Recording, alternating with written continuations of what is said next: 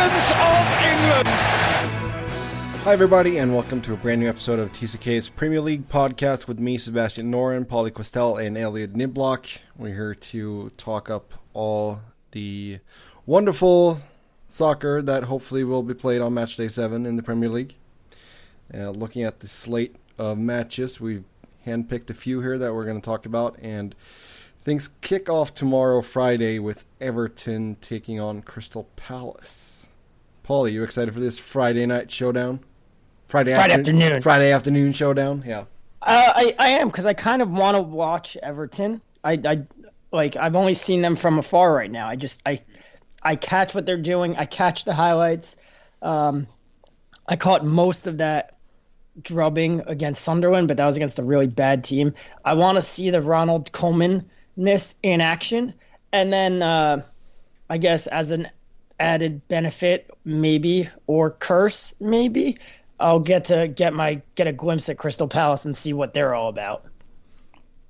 Yeah, Palace, they've opened strong, and so has Everton. So it has the makings of a pretty good game. They both have decent goal scorers in Romelu Lukaku and Christian Benteke.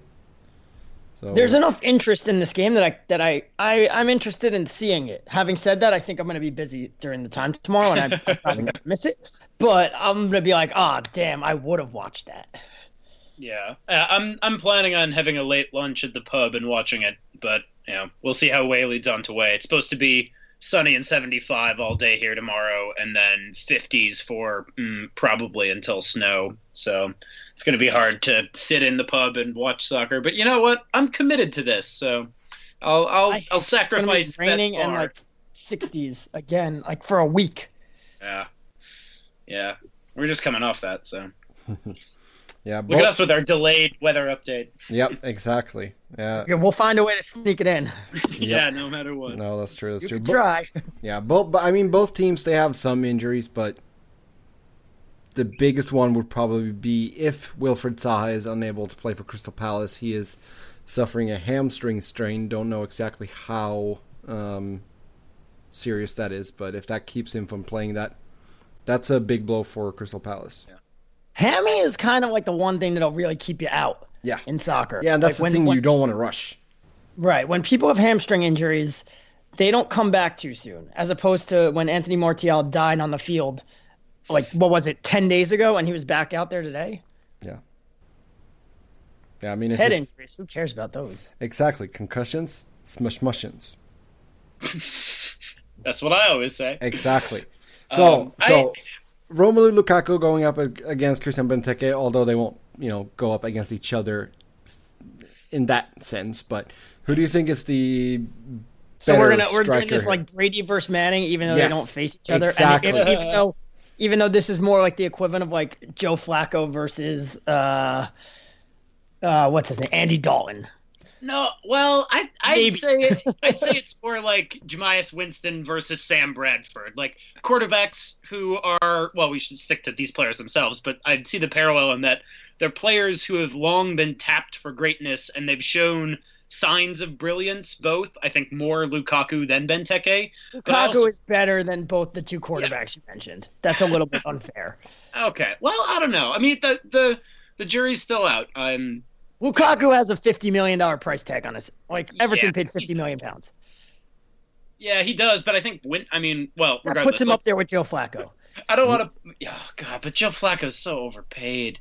But anyways, let's not get into the NFL. Point being that these are both players who we've seen flashes from, but I think that, it's unclear whether they've reached their ceiling or whether either of them has another gear to kick on.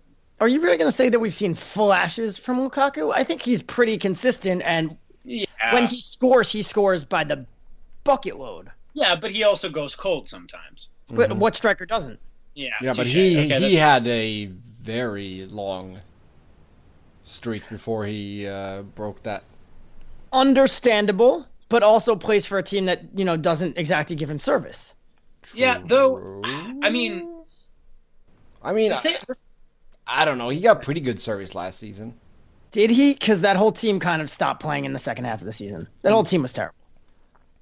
Yeah, Lukaku, he had 18 league goals last season, 37 matches. That's a pretty good return. That's a good return. That puts you up in the top echelon of Premier League strikers. I don't want to throw out the E word, but since we're comparing him to Joe Flacco, is that elite? I don't know. Christian Benteke had 19 goals in 30. Didn't go over as well as I thought it would. Yeah. Christian Benteke had 19 goals in 34 games in his first season in the Premier League. But Benteke's done nothing since then. Yeah, I think that Benteke flashed big and then went dark, whereas opposed to, Lukaku's been kind of off a little bit, on a little bit, but overall more consistent. But regardless, the thing that strikes me about this game is that Everton, talk about being sneaky good. Like, granted, it's the first fixture of this quote unquote match day, but if Everton take all 3 points from this fixture, they're in second place, guys. Mm-hmm. Yeah, weren't they in second place last week? Yeah, but the thing is that I did any of us? I mean, I think that we've all had time for Ronald Koeman. We thought that he was going to do well and been impressed by his first, few matches here. But if 7 games in, they're sitting in second position, they've got to be extremely happy with that. They do, but at the same time, it's like, remember 2 years ago under Roberto Martinez, or 3 years ago, when they were really good and we expected them to get better. It's a lot of the same players.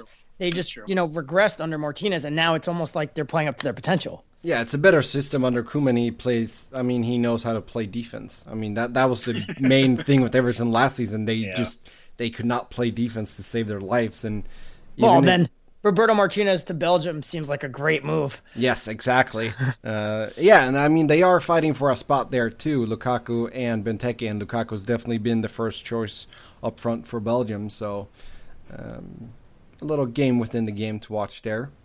We'll get to the scoring predictions later.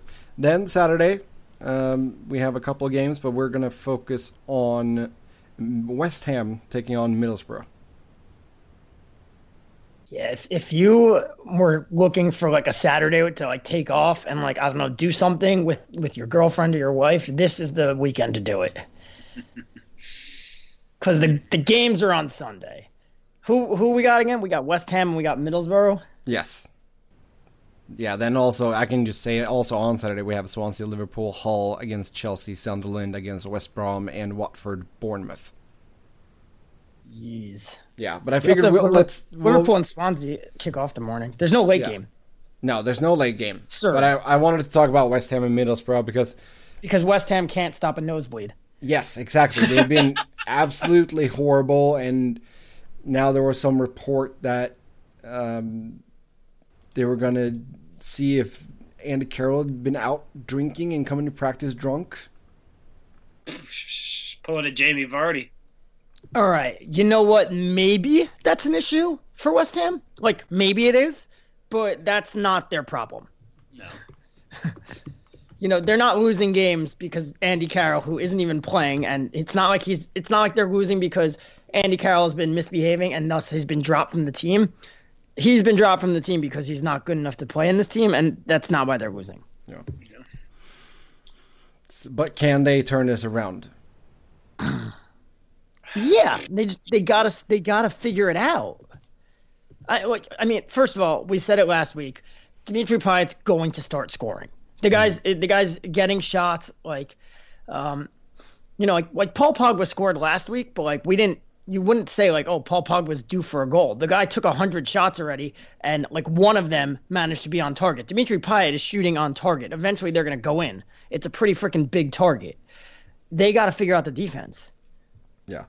Do they just try to scramble as many points as they can up until the January transfer window opens up and then go out on a shopping spree? You can fix this internally. At this point, last year, Leicester hadn't kept a clean sheet.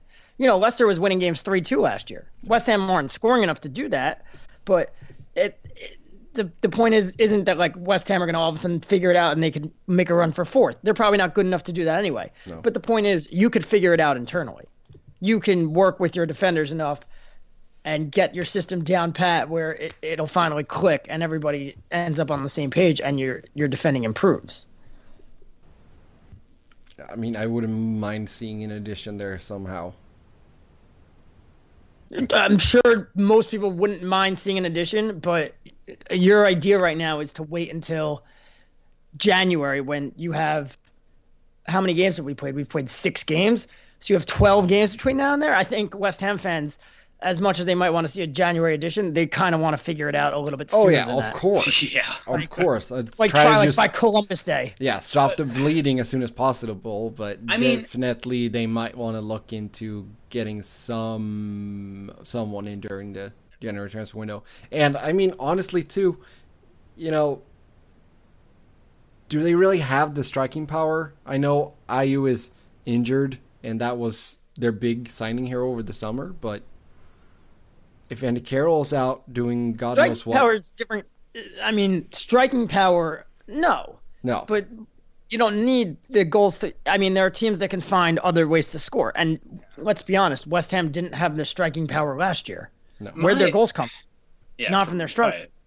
Right. My question for you guys is, you know, speaking of the fans would like to see this before the January transfer window, obviously. And I'm not going to blame the Hammers supporters here, but how much of this also has to do with them needing to figure out how to turn their home stadium into a home stadium again? Because they've only won 2 games at home this season, one of which was against Accrington Stanley, saved at the death, you know?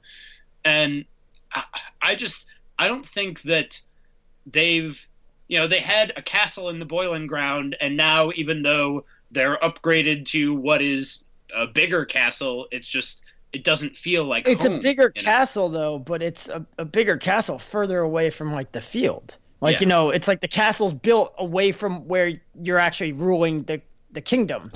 Yeah. I don't know. I guess like reestablish the moat around the castle and start attacking team buses when they come in. I mean, that worked for them. I mean, boy, you really like stretch this metaphor background into that chip on your shoulder you've still got about the Man U game last year. This is West Ham we're talking about. They've got a reputation to uphold. Uphold it, damn it. Yeah. Yeah. I mean, I do think that some of it is that a combination of the, whether it's, you know, the players and the fans need to feel at home in their home ground. And yeah, maybe we underestimated how long that takes. I mean, I don't know. And the other thing is that it's not a stadium that was designed for this team. It's one that obviously that, you know, we knew they moved into the Olympic Stadium. It also goes along to show you, and this isn't just soccer, but it's a lot of sports. When you build new stadiums, a lot of times new stadiums are not built for the home field advantage aspect of it anymore. Yeah. As long as there's no obstructed view seats. Though. Obstructed views comes into play, but a lot, you know, the boxes, the... I was more thinking about Barclays Center and the Islanders to make a hockey reference. Yeah, that wasn't built to accommodate hockey. No, that was built for basketball and concerts. In fact, the Nets actually asked the Islanders, do you want to take part in our new stadium? And they said no. And they said, okay, then we're building it for basketball and only basketball. Well, obstructed sites, though, that's like kind of commonplace. Anfield still has pillars that will just block your view. Yeah. But, you know, a lot of teams, you know, when it's about getting more fans into the building and everything, and a lot of times they sacrifice that atmosphere that made their home stadium important. And that was something, you know, Spurs have been trying to build a new stadium, and now they are building a new stadium. But one of the most important things to Spurs fans was if you're going to make a stadium that ruins the atmosphere that we've created at White Hart Lane, we don't want a new stadium. God, did you hear that they were talking about having an NFL and an EPL game on the same day in that stadium? They can. Ugh. Only because the Spurs will play first before whichever NFL teams destroy the pitch. Well, no, it's 2 separate pitches. That's why it's possible. So it's actually really cool because, you know, like how when the NFL plays at Wembley, they can't sit in like the first like 15 rows because they're just too low to the field. Yeah. So the Spurs will have a grass pitch that's there, and that will be on the top layer, and then that is going to be removable. So underneath it will be an artificial turf football field, and it's kind of like how the Arizona Cardinals, they could slide their field out of the stadium so it can get natural sunlight. Yeah. So the Spurs thing, their field will slide out of the stadium, and that will create, and that will make the lower part of the stadium now into a bowl. So like that front row seat now is like 15 feet off the ground, and it's like perfect for football. It's actually really cool, but yeah, again, questions on like, will this ruin your atmosphere? Yeah, yeah. Huh. High tech grass. It is cool. Yes. So looking at Middlesbrough, they've taken 5 points in 6 games as newcomers. Is that good enough, or were you expecting more? No, you're doing your job. They're at a fine pace. Yeah, I mean, I don't think that they've exceeded expectations. They haven't fallen terribly short from them. I mean, you'll be a little disappointed to have fewer points than games thus far in the season, but yeah, I mean, if we're looking at last season, Sunderland, they stayed up with 39 points. Do you think that's going to be the target for this season as well, or it's 40 points? It's always 40. Yeah. Get to 40, and I think Middlesbrough are the, out of all the newly promoted teams, they have the least to worry about, and especially when you look around the league and you see teams like Burnley and Sunderland, and right now Stoke. Even though Stoke, we feel like will figure their stuff out. I wouldn't be worried if I was Burnley, Middlesbrough. I'd be worried if I was Burnley. But Burnley, then again, are used to this. Well, okay, so this is sort of a side tangent here, but do you feel like Sunderland is going the Aston Villa route? I don't know. Why don't you ask me 2 weeks before the season started when I predicted that? No, but do you think they're going to get less than 20 points? I think they're going to be Aston Villa levels of bad. Oof. Ooh, woof. But, 25 points isn't ridiculous. So. That's still really bad. Yeah. Yeah. I think they'll be the first team that goes home. Yes, absolutely. Well, then we'll go over to Sunday, and the Sunday games that we're going to talk about is Manchester United Stoke, first and foremost. United coming off a 1-0 win over Zorya Luhansk in the Europa League here on Thursday. A goal by Zlatan Ibrahimovic. Whoa, yes. Spoiler alert, I'm in the 65th minute right now. Oh, sorry. Well, wait 4 minutes and Zlatan will score. Zlatan's about to score off the worst Rooney miss kick ever. Yep. Which is how Zlatan has now scored 2 of his goals. Oh, no, wait. Who scored the first one like that? Oh, Rooney's goal was off of a miss kick. Yeah. Against Bournemouth. Mm-hmm. Okay. So, yes. United, sort of a mixed bag so far. They had that week with 3 straight losses, and everyone started panicking. And now they have 3 wins under their belt. Although, be it against Northampton Town, a out-of-form Leicester City, and a Ukrainian team that few people have ever heard about. Wait. Yes. Is Leicester City really out of form? At least in the league. They're doing well in Europe. What do you mean? Didn't they just get a big win like the week beforehand? What big win? They won in Europe. Yeah, and they beat Burnley. And then they beat Burnley, and then they lost to Chelsea. No, their fringe players lost to Chelsea. Yeah, and then they lost to Man U. And then they lost to United, and then they won in Europe again. So they're not in terrible form. Yeah, but you can't call beating Burnley a quote-unquote big win. I mean, yeah. No, but you can't say that they're in horrendous form. Sunderland and Stoke, they're in bad form. Burnley, Leicester were taking care of business. Yeah. They were doing what they were supposed to do. No, I mean, I think I agree with your sentiment, Paulie. Maybe not with how strongly you're defending it, but that, Leicester are not... They're not in abysmal shape, right? They are, especially. I mean, they're doing especially well in Europe. I think that I'll say this much. I think that they will probably finish higher in the table than they are right now by season's end. But I don't know that they're going to finish that much higher. I mean, they're still not the sudden, unexpected darlings that we saw last campaign. Yeah, they got a draw against Arsenal. They beat Swansea. They got killed at Anfield. in Liverpool's first home game. Yeah. That's important. Then they beat Club Brugge. They beat Burnley. They lost to Chelsea, but they took them to extra time. And Chelsea had some good players out there. Leicester really didn't. They lost at Old Trafford. So they haven't, you know, those are games that you shouldn't be, that they shouldn't be winning anyway. At Anfield, at Old Trafford, yeah, they lost pretty badly in both those games, but they weren't going to get wins in them. If this was last season, they would have. Yeah. False. They got a draw at Old Trafford and they lost at Anfield. Okay, fine. Anywho. So say that they're horrific form. I didn't say. I say they were. We're talking about United. Let's. What? Stop wasting my United time on Leicester City. I didn't say that anyone was in horrible form. You said they beat a bad Leicester.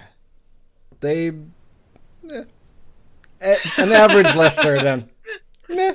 Yeah. Yeah. So, but now they got Stoke. Hold on. Zlatan just scored the goal, and like the goalkeeper, when he scored it, is like actually trying to stop this, but he was standing in the net. Like if that ball ever reached him, that's a goal. Yes. It was interesting positioning. Yep. Zlatan scores again. That's 6 goals in 10 games. Yeah, but the headlines again are about who? You know, the ones that aren't about Wayne Rooney. Mm-hmm. They're about that kid that plays on the left that should be starting for England. He probably will. I don't understand how you cannot. I mean, we'll see. We'll get to England after we talk about the games. We'll get to England. Okay. Don't worry. Just going to say that since his debut, the English striker that has scored the most goals is Marcus Rashford. More than Kane, more than Vardy, more than Rooney. Club and country. Yeah, I was going to say, you mean club and country, right? Okay, so they take on Stoke at home. Old Trafford, Stoke, they're in horrendous form. They sit second from the bottom. They only have 2 points in 6 games. They got the worst goal difference in the league, minus 11. Is there any chance that Stoke can even get a point in this one? Absolutely. Yeah. Okay. Extrapolate. Okay. Oh, look at this vocabulary. If Jose Mourinho decides to Jose Mourinho this thing, I mean, Stoke at home is one of the few games that I just never really get that worried about. Even last year, we won that game 3-0, and that's with Louis van Gaal calling the strings. It's just Stoke are built to play on that narrow pitch of the Britannia Stadium, and they come to Old Trafford, and it just no matter who our manager is, it always seems that Stoke at home is the one game that just goes right. Now, Jose Mourinho seems pretty hell-bent on using Marouane Fellaini. He likes him a lot. We know he likes him a lot because last year when Chelsea came to town, Jose Mourinho had somebody man-marking Marouane Fellaini. I think today's game against Zorya was a big demonstration as on last week when we scored 4 goals in the first half and everybody wanted to point out how, they dropped Rooney. They put Mata in there as the number 10 and all of a sudden we scored 4 goals. Well, the key was we actually got the midfield combination right of Ander Herrera and Paul Pogba. And then today Fellaini comes back in there and the midfield looks like a mess again. We can't create. You're just relying on Marcus Rashford to run at defenders and try to make magic happen. You're saying, all right, Zlatan, we're only going to give you X amount of balls, and we need you to finish one of them.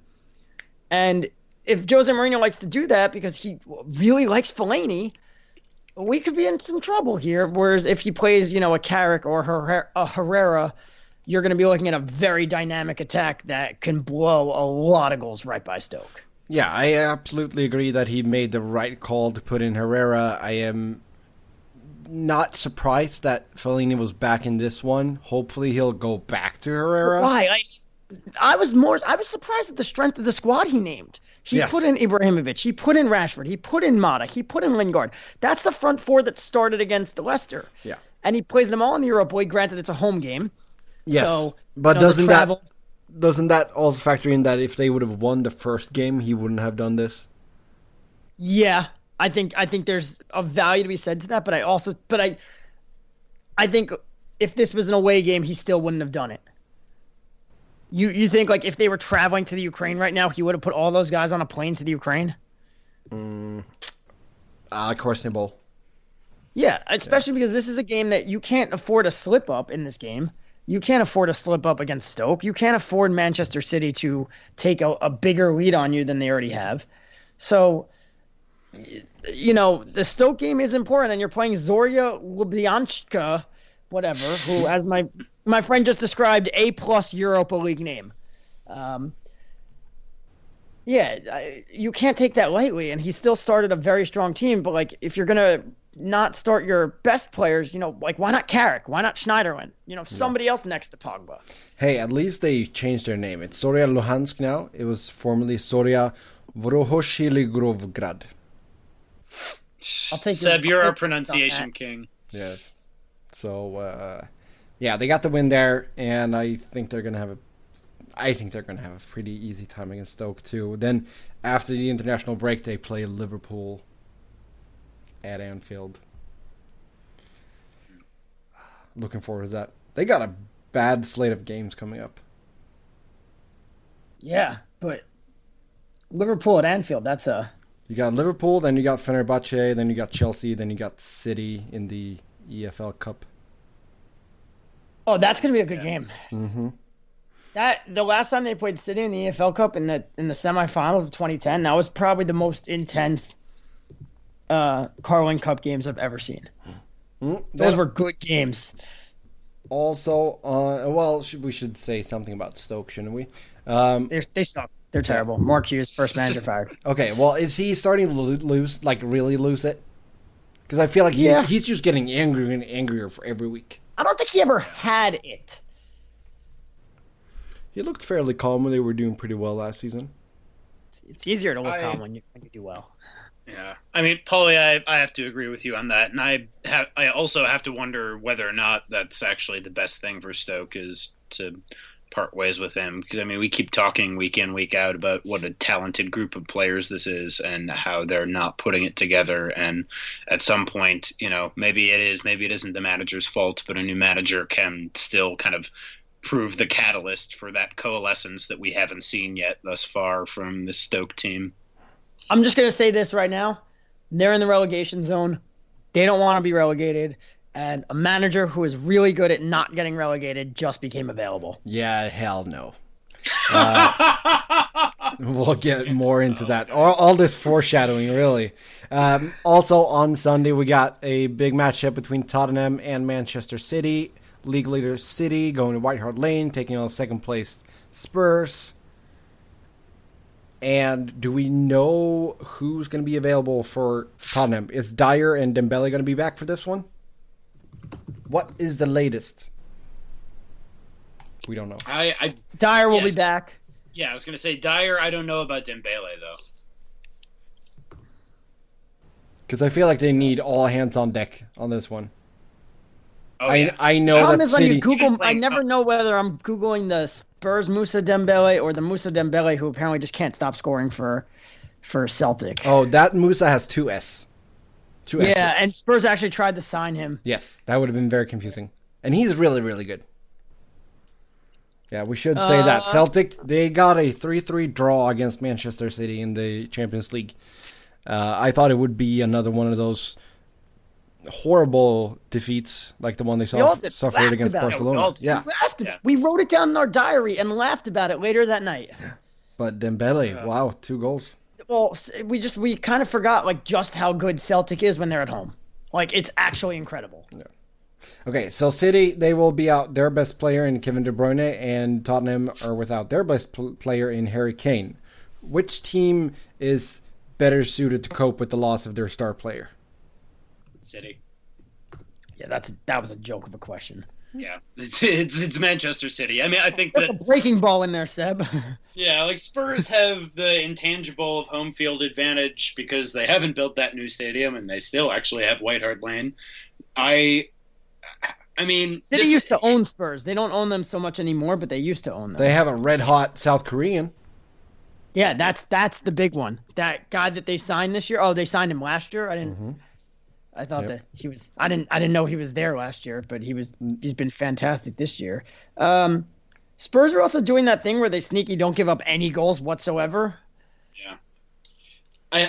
I think that stout defending with Lloris between the sticks, I mean, it to me the question is less about how Tottenham performs without Harry Kane and more about how City bounce back. Yeah, granted, De Bruyne's absence is big. I actually think Kane's absence is bigger.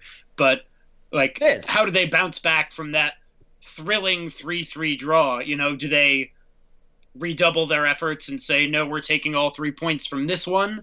Or do they have a little bit of an emotional hangover? And that, to me, is the biggest question for this match, is how City can come in, you know, having just gone on the road and been held in a thrilling match. How much energy are they going to have to go back on the road again this week in another place that's, you know, not the easiest stadium to play in and take points out of?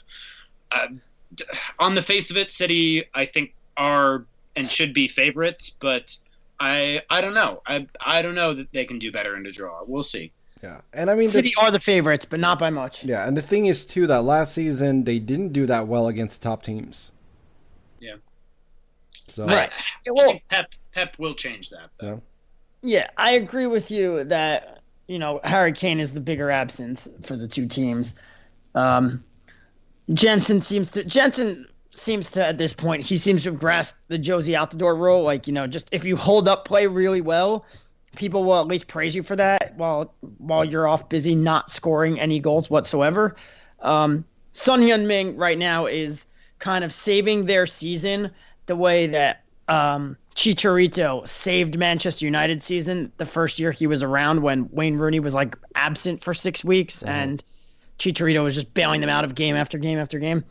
But last year we had when City didn't have Vincent Kompany, that's when they were vulnerable. And I think this year we have here's where City are going to be vulnerable. And that's the Kevin De Bruyne injury, because he just controls everything. He plays all over the field. He doesn't really have a position. He's not their number 10. He's like their number 8.5 to 10-ish kind of guy. He plays deeper, but all over the field. Mm-hmm. And we saw what he can do against Manchester United. We saw how he can just control a game until you literally have to put a guy on him. And at first I said, I'm not worried about this injury because they still have, you know, a very on-form Raheem Sterling. They still have Sergio Aguero, who's just going to keep scoring goals. Can't stop, won't stop scoring. And they also have David Silva, who's been sitting on the bench. But they did throw David Silva right back out there to replace De Bruyne. And he just kind of... He seems to drift off to the left because that's more of his natural position, a little bit more than playing all over the field wherever Kevin De Bruyne would be. Mm-hmm. And I think that is what City are going to have to adapt to. Yeah, and I totally agree with that. And I think that De Bruyne is – and I actually have some similar thoughts in terms of Arsenal at this point, but I think De Bruyne is more proficient at kind of drifting into that number 10 role and being totally comfortable there. And not like, and is more prone to do that, and I think that suits City's attack better. But we'll get to scoring predictions later. But this is, it's going to be a good game. I mean, it's a tough game to call. Mm-hmm. Yeah. But do you think that both teams are going to go for it here? Yeah. Good. Yeah. Tottenham won this game 4-1 last year. Tottenham not scared anybody. Mm-hmm. It's not the Mauricio Pochettino way. No. Okay, then the late game on Sunday, that's Burnley taking on Arsenal at Turf Moor. Elliot, are you scared of going to Turf Moor? I mean, I think that in this day and age, anyone who says an away game in the English Premier League is a gimme is full of hubris, but... West Ham away right now. Okay. I don't know, the Hawthorns. Well, no. Regardless, I think that... No, he means going to West Ham. Yeah. Also, the Hawthorns... Oh, no, sorry, I heard West Brom. That's why I said the Hawthorns. No, West Brom, I would not want to play away. No. No. Okay, that makes more sense. I was like, really? It doesn't compute. But I think Arsenal should win this game. I mean, they're in scintillating form. They played the best 45 minutes of the season in the first half. In the Champions League earlier this week, and I think that, so Paulie, how's that Theo Walcott doing? You know, I was just going to say, so I made a point of watching him. Yeah. I made a point of watching him really closely. And the thing that stands out to me, because he's scored goals in the past, right? Like, he's hit veins of form and done really well, you know, throughout his career. But the difference now, which just, like, clicked for me when I was sitting at the bar, is he tracks back and defends like a player that I've never even seen before. You know, it's almost as though, like, Theo Walcott is no longer Theo Walcott. And both the manager and he himself have spoken to that. You know, just like watching the number of aerial duels he got involved in, the number of tackles that he won. And I'm going to write about this briefly tomorrow, but you know, Wenger said that he thought that Walcott used to be 90% attacking and 10% defending, and now he's shifted back to 50-50, which is perfect for this Arsenal team. And it's something that has caused both him and Oxlade-Chamberlain both to lose their spots on, you know, in wide positions because they don't get back and defend. But at this point, I was reading something earlier today that said he's got like 12 tackles so far this year, which is only 5 or 6 fewer than the most tackles he's ever had in an entire season. Yeah. In an entire season. And so he's just, I think that he's working harder, and granted, you know, the hard work is more easily demonstrable in terms of defending just because it used to be so woeful. But I think that work ethic that is clearly played out on the defensive side is also helping him offensively. And I think that he's starting to jive with Alexis as playing as kind of like a false 9 better than he ever has previously. And it, you know, as I said, talking about De Bruyne versus Silva and drifting into that 10 role, I think that he's really thriving also off of the emergence of Alex Iwobi, who is similarly a player who, yeah, he plays wide, but he's willing, if not even eager, to move inside. And we've already, you know, we've long known that both Alexis and Özil do that as well. So this is an Arsenal team that, even though we won 2-0, you know, that was partially down to some questionable finishing on occasion, but mostly that Basil's keeper had a phenomenal game. Like, we could have hit them for 6 in that match, and this is the best Arsenal form that I've seen, certainly all year, and maybe even all calendar. Of course, it's all calendar year. So now I'll tell you when the last time you saw this kind of form from Arsenal was. Take out your phone, and where it says the date, where it says September 20. Today's what, the 29th? Where it says September 29th, just flip the year back to 2015, and then that was the last time they were in this great form. And then flip the year back again to 2014, and they were in great form again. And then flip the year back again, because this is when Arsenal played their best football of the year. Yeah. The blueprint's there. I mean, how many years? This is like, it's like we say this every week about Diego Costa. We've seen this movie before. I've seen this movie before with Arsenal. They stumble out of the gate. They have a bad loss. They, you know, on week 1, they are pretty bad weeks 1 and 2. And then they sort of put things together right before the international break. And then coming out of the international break, they start to play really well. They play really well in September and October. And then they switch the clocks in November. And like clockwork, the ball becomes yellow and everybody drops with an injury. And Arsenal are done until Christmas time. And then they start to put it together. And like by February, they're playing really well again, and then they get eliminated from the Champions League, and everybody gets hurt again. Like, everybody gets hurt in February, and then they come back together in March, start to put things together, and then April, May, they play amazing, finish above Spurs. I refuse to believe it's a superhero movie. They all have the same plot. I know, but I refuse to believe that we are bound by history in football or anything, and so I have faith that it could be otherwise, and yet at the same time, I totally reserve the right later in the season to be like, oh my God, it's the same damn thing when we get riddled with injuries and then play terribly through the winter. So, yeah, I mean, Pauly, I think that your student, being a student of history on this one, you're absolutely correct. I sincerely hope that it doesn't follow that pattern again, but you know what? I'm also not one to look the gift horse in the mouth. And so even if in years past we've had the purple patch that has faded to black, at least we're in the purple at the moment. You're wondering why Theo Walcott's in such great form, because he's always in great form at the beginning of the season. 3 goals and an assist already, 2 goals in September. Last year, I just wrote this down. I looked this up because I had a theory like 5 minutes ago, and I just looked it up. Kind of checks out. 5 goals, 3 assists all year last year. 2 goals, 2 assists of those 5 and 3 came in September.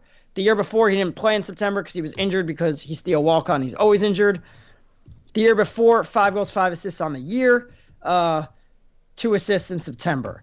The year before that, he actually had a really good year, but still scored 2 goals and an assist in September. He plays great in September. That's why he's in great form. And I can't wait for that knee injury. And then who knows when Theo Walcott comes back. And then you're going to be looking around and you're going to be cursing at him because he's going to be inconsistent. And Oxlade-Chamberlain's going to be inconsistent. And Danny Welbeck's going to come back into the mix. And he's going to score a couple late winners, but he's going to ultimately be inconsistent. I've seen this movie before. I know how it ends. Again, as one who appreciates and indeed has studied history, I appreciate you being a student of it, but nonetheless, I don't think that the future is bound by that. Granted, his being prone to injury, yeah, that to some extent, but there is no reason that Theo Walcott can't play the same in March as he plays in September. It's all down to his mentality. Don't make me look it up, but for all we know, he does turn it on in March before it fades away in April. Yeah, maybe that's how he gets himself back into England consideration every year. I'm not going to look it up right now. I'm just gonna say this. I've seen this movie before. You don't want to be bound by it, but I'll just leave you with this, and then we can move on. Okay. The definition of insanity is doing the same thing over and over again and expecting a different outcome. I'm just gonna say that between Boxing Day and April 11th, 2014-15, they only had 2 losses, and the rest were wins. Well, that's when they play well, and then they fade. You said they played poorly in January and February. No, they play well in January, and the fade of the second half is not as sharp as is not always at the same time the way the fall fade is. I think this historical narrative is like painting with a broad brush, but I nonetheless agree with you that we're in great form now, and yes. I'll take it, and I expect us to, maybe not dominate them the way we dominated Basel, but nonetheless take all 3 points from Turf Moor. Oh, you don't think that Basel is better than Burnley? No, I don't think so. I mean, I think the best. We wear those color shirts again, so maybe it's like the same thing. Oh God, yeah, it's so weird that we wear those at home. Okay, well, let's move over to the England news before we do our scoring predictions. So we teased about it on our last show that we were going to talk Sam Allardyce on this show, and since then he got fired. They said that they mutually parted ways. Whatever. That's bullcrap. He got fired. He got fired. They gave him the option to say, "Oh, let's say that we're doing this together as a couple," but we all know he got fired. Yeah, totally. So the Daily Telegraph, they doing a big expose on, corruption in English football, and Allardyce was the first. Big domino to fall there. We've since seen Barnsley's assistant coach, Tommy Wright, get fired. And now Southampton assistant manager Eric Black has also been named in these investigations. But we'll stick with Sam because that's the big one there. So 67 days after getting what he called his dream job, he had to leave. He was in charge for 1 game. The shortest stint as England manager ever. 100% record, though. Good job. Yeah. Can't take that away from him. Good job, Big Sam, you big buffoon. Yeah. God. Well, I wrote about this yesterday. 1 game was all it took for him to prove that he's not the right man for the job. No. Yeah, England are so lucky. Both, not only that they can. As I think the title of your piece was, Pauly, but right the wrong of having hired him in the first place. But also that this happened now. Like, what if this happened a year from now, 2 years from now? Yeah, the week before the World Cup. Yeah, exactly. It's salvageable. You can now get a new manager in who can really lay his imprint on. And today, I believe it was Schalke's manager whose name was being thrown out. And Eddie Howe has been mentioned as well. Yeah, and I mean, that would be like Ralf Rangnick. The former Schalke coach, Ralf Rangnick, which right away is good because, you know, he's not English. Mm-hmm. And, of course, everybody's saying, you know, who and, you know, that's horrible. But that because that's the English way is, well, how are we going to hire a non-Englishman? And that's your freaking problem. You know, Sam Allardyce was hired essentially because he was the best English guy available. And, you know, that doesn't mean that he's the best guy available, and that doesn't mean that he's any good. Are they just afraid of foreign managers after Sven and Capello? But Sven, all right, Capello was pretty bad. Sven was one of the better managers that they've had. Sven had one issue, and it really doomed them, and that was he had no idea. You gave him Paul Scholes, Frank Lampard, Steven Gerrard, and he had no idea how to use the three of them. Yeah, that was Sven's issue.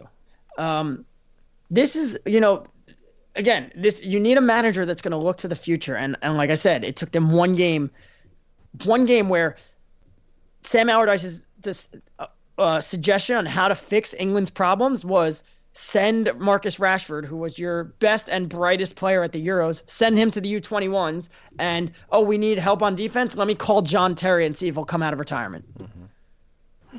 That's your suggestion? Yeah. I mean, come on. Yeah. I think it's funny, though, that I'm looking at Sky Sports and their story on Ralf Rangnick, and very high up, they have like, here's some of what we know about the fluent English speaker Rangnick. Right. Now, here's the issue is all right, like Rangnick would be a good hire for them. And the question is like the FA has this chance to right the wrong, as I said, but the issue is the FA keeps making these damn mistakes. Like, can you really trust the FA to now get it right? Mm-hmm. Yeah, I honestly, I don't know. I mean, I would say no. It's like I'm trying to think of a good example of. I can't really think of one. I mean, you know, like the fat guy who always says like I'm going to start my diet on Monday. You know, like what makes this different? What makes this week different? You never seem to get it done. You never seem to get it right. That's a bad example, but it's really all I can come up with right now. There were similes I've heard. I mean, look, they seem to always get it wrong when it comes to hiring managers. Why are we trusting them to pick the next one? Yeah, but do any one of you take issue? Funny, I think the Guardian ran a poll as to who should be the next manager, and Arsene Wenger won the poll with 16% of the vote, and the Guardian actually said, "Oh, the people's choice is Arsene Wenger," and I was like. Calling somebody who got 16% of the vote the people's choice is a little bit of a stretch. Yes. Yeah. Do either one of you have any objection to Allardyce being let go? Okay, good. I just wanted it. The guy's won 36% of his matches. Yeah. No, England dodged a bullet by, you know, it's one of those things. It's where like, Here's an analogy, I think, for England's hiring, at least of Sam in particular. It's one of those times when you go in for a tackle and you time it so terribly that, like, if you timed it a little better, it would have been so bad that you'd gotten a red card. But you timed it so terribly that you missed the player and the ball entirely. And so you didn't get sent off, but you did make a complete fool of yourself. And this is exactly that, because they hired a buffoon, and his buffoonery got him embroiled in a scandal in a matter of, you know, just a couple of months, and now he's gone. And so they're like, oh, okay, well, next time let's try to time that challenge a little better. It's like choosing. It's like they went and to go out for pizza, and they were choosing between Domino's, Papa John's, and Pizza Hut. Like, and they pretty much said, well, if we pick Domino's. Those are all horrible choices, by the way. Exactly. But they said Domino's the best of it's the best of this situation, and if we pick him, the fans aren't going to complain. Rather than actually, you know, go out and look for other pizza shops that are pretty good, you know, maybe not the same kind. Maybe they each have their own little spice to them. But they instead just narrowed it down to the three fast food joints and said, well, if we pick Domino's, the fans won't complain. Yeah, because they're all bad, and this is the least bad. Yeah. Hey, everybody, guess who we don't have with a product paying for product placement on this show. Exactly. Only eat certified Neapolitan pizza, kids. Guys, I'm from New York, and every time someone suggests Domino's, I threaten to throw them into one of to the closest river. Yeah. Brick oven. That's where the magic is. Go downstairs and just walk, and by the time you find, by the time you make it 3 blocks, you'll find a better pizza place. Yeah. Mm-hmm. So yeah, I mean, I think it's good that the Telegraph is publishing all that. We'll see the extent of all of it when it's all said and done. But I sort of agree with Chris Coleman, the Wales manager today, who said that people that are being charged and convicted for corruption in football, they should be banned for life. Yeah, no, totally. And do you see what Allardyce said? He said entrapment won. Yeah. And the way they went about it, was pretty effed up. I'm not a big fan of the way they caught him, but at the same time, catch the people. Yeah. But it's, I don't know. It's just if your girlfriend expects that you're stepping out on her, and so she hires a supermodel to come and try to seduce you, and she successfully seduces you, all right, that's entrapment, but you still broke that trust. You're True. Still kind of a scumbag. So let's pick some scores. I mean, especially I agree. Especially when they were talking about how to get around FA rules too, because he's hired by the FA. So yeah, not very smart, Sam. Not very smart. That's the guy you talk to for how to get around the rules. Yeah. Oof. Okay, let's get to the scoring predictions. Let's start things off with Everton and Crystal Palace. Let me tell you that I am at the bottom, 34 points. I did have the most correct games last week. I had 5 correct. Woo. The second time you've done that and still fallen behind in the standing. I mean, it is what it is. I can't pick a result to save my life here. Elliot still got one last week. He picked West Brom and Stoke. Yeah. So Elliot's in second with 50 points, and then Pauly, you're in first place with 52. I whiffed on a lot last week. We all did. Yeah. Last week was a banner week for us, and I have a feeling this week is going to be difficult as well. Yes. Yeah. It's called lowering the bar of expectations, right? Yep. Now. Everton, Crystal Palace, 2-1 Everton. Oh, dang it, Seb! Yeah, seriously, Seb. Yes. Yes. Everybody wanted that one. Yeah. Join me on the dark side.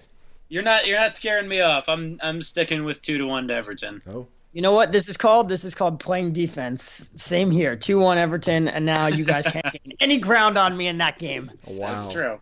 It's a wash. Mm. Swansea Liverpool. Francesco Guidolin said that he almost expects to get fired if they lose this game, which I feel like it's a little bit harsh. Yeah, I know Swansea are not in a grand spot. But... Well, Ryan Giggs is very involved in the manager talk. There, his name is being very thrown out. Yeah, very publicly also, and also, I mean, as is Bob Bradley's. They would love him at Swansea. Not Bob Bradley, but Ryan Giggs. I think they would love Bob Bradley too. He's a very good manager. Yeah, I think he's a fine manager, but long as Ricardo Clark and Robbie Finlay aren't on his team, he's a good manager. Mm. Well, but the point is just having a Welsh boy come home for his first head coaching gig to be at Swans. That would mean a lot. And I think that... Yes.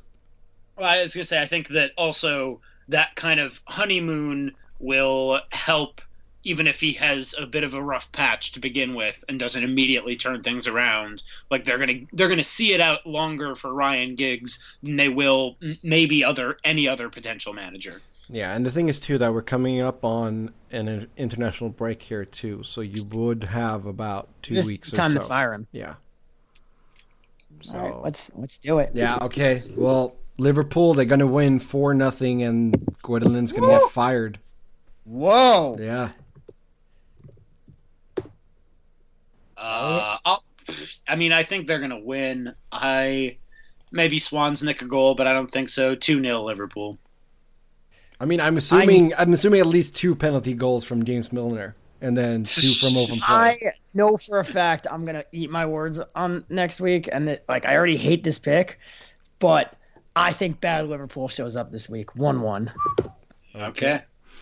Then we got Hull against Chelsea. We're due for bad Liverpool, and this is a good game for it to happen. Right before the international break. Yeah. Trip to Wales. Yep. Okay, Hull against Chelsea. Ugh. Ugh, yeah, right. I mean, Chelsea, yes, they got 2 straight losses. Yes, they're sort of shaking at the back. I don't know what Gary Cahill is doing these days. He can't play without John Terry next to him. It's weird. But Hull, they should be able to win that one. Let's go 1-0 Chelsea. Dude, if you're going to talk about Chelsea being shaky at the back, Hull's conceded 9 goals in their last 2 games. 3-0 Chelsea.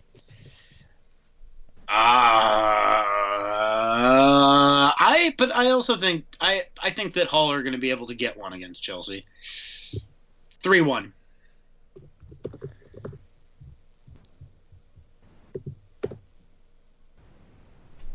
Okay, Watford against Bournemouth.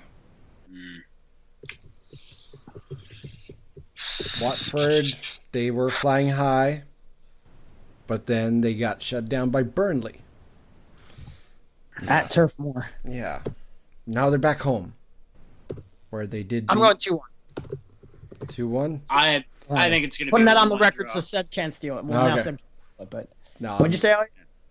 1-1 draw. 2-2 draw. All right. And then West Ham, Middlesbrough.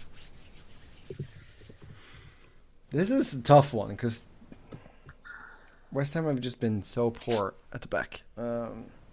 But maybe this is the week where it just flips around because these things happen suddenly. Yeah, that's true. Yeah, they might do something weird. Okay, let's go 3-2 West Ham. Oh, wow. That's weird. I said weird. I just don't know if they score that many. I want to choose them to win, but I'm also not confident they're going to keep a clean sheet. 2-1. 2-1 West Ham. I'm going 2-2. You got to win at home before I buy into you. Yeah. Then Sunderland against West Brom.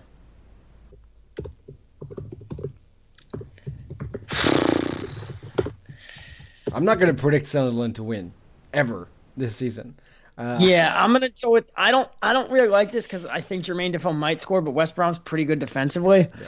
So I'm going to do the Elliot, and last week he said 1-1, so this week we'll go 1-0. And that's to West Brom. Okay. Oh, 1-0 to West Brom, huh? Yeah, they score enough, and Sunderland sucks enough. Yeah. I'm going 1-1 again in this one. Shocker. Breaking tradition. Double it. They're going to double their points total. Yeah. No, West Brom. 2-1. Alrighty.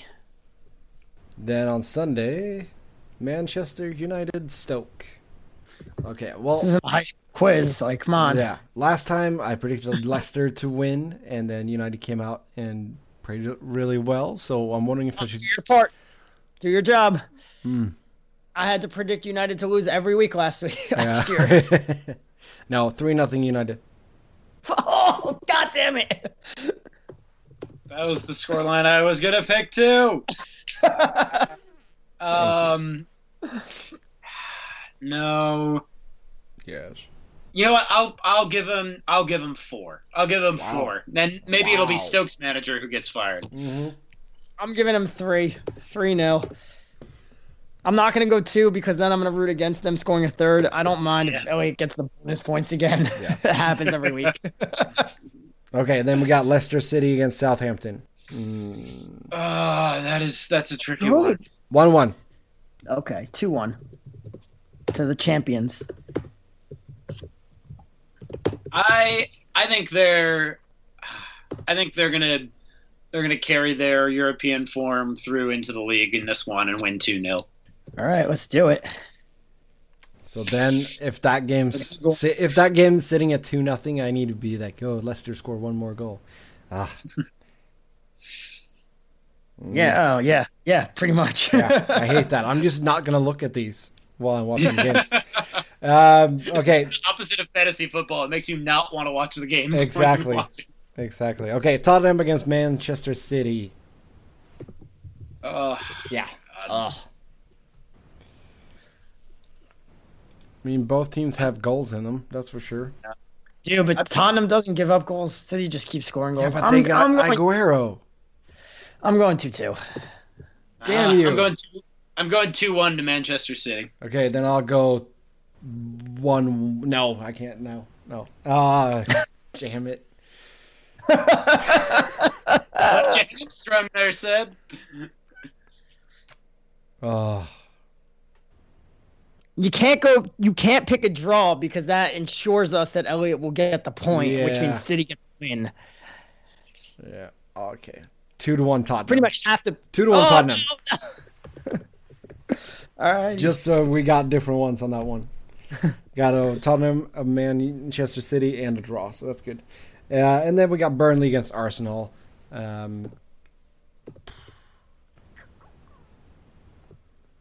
want to hear Elliot's prediction on this. Yes. I know what it's... I think it's going to be. I think it's going to be similar to the match against Basel, in that we're going to turn it on, not maybe have as many goals as we could or should have, but still win by, a comfortable margin. 2-0 or 3-1. I'm going to go 2-0. Yeah, it's a game that's going to be lax in creativity, but they'll get the 2-0. It's September, or it's October. This is Arsenal's time to shine. 2-1. Burnley's going to get one on a corner. There you have it. Yeah, there we go. Yeah, I think the only game we were all different on was that Tottenham-Manchester City game. Yeah. Great. Sounds like it's going to be an awful week for all of us. Yeah. Yeah. Yeah. The games we all went the same was the Everton game, the Chelsea game, and the Man U game, and the Arsenal game. So, yeah. We'll see how that goes. Until next time. You can always follow us on Twitter. I'm Seb Noren. Pauly's P. Quistel, WFAN. And no final thoughts? Elliot is Keats was better. Before we go, what's your final thought, Pauly? I want to be last. I want to have the final thought. Okay, Elliot, go ahead. My final thought is that I think that Alex Iwobi hasn't been getting quite enough press in terms of the young rising stars we've been talking about. I mean, I'm not willing to buy into him, or at least buy as much of his stock as maybe Pauly's investment in Rashford. But he's not getting that. I'm just going to say that I hope that Sam Allardyce never coaches again in England. Maybe everywhere. Which would mean that he might show up here on the shores of America and take over a team in the MLS. Who knows? Maybe. American stud Christian Pulisic playing really well against some team called Real Madrid, but can he do it on a humid night in Guatemala? Yes, he can. So there you have it. Until next time, have a good one. Bye.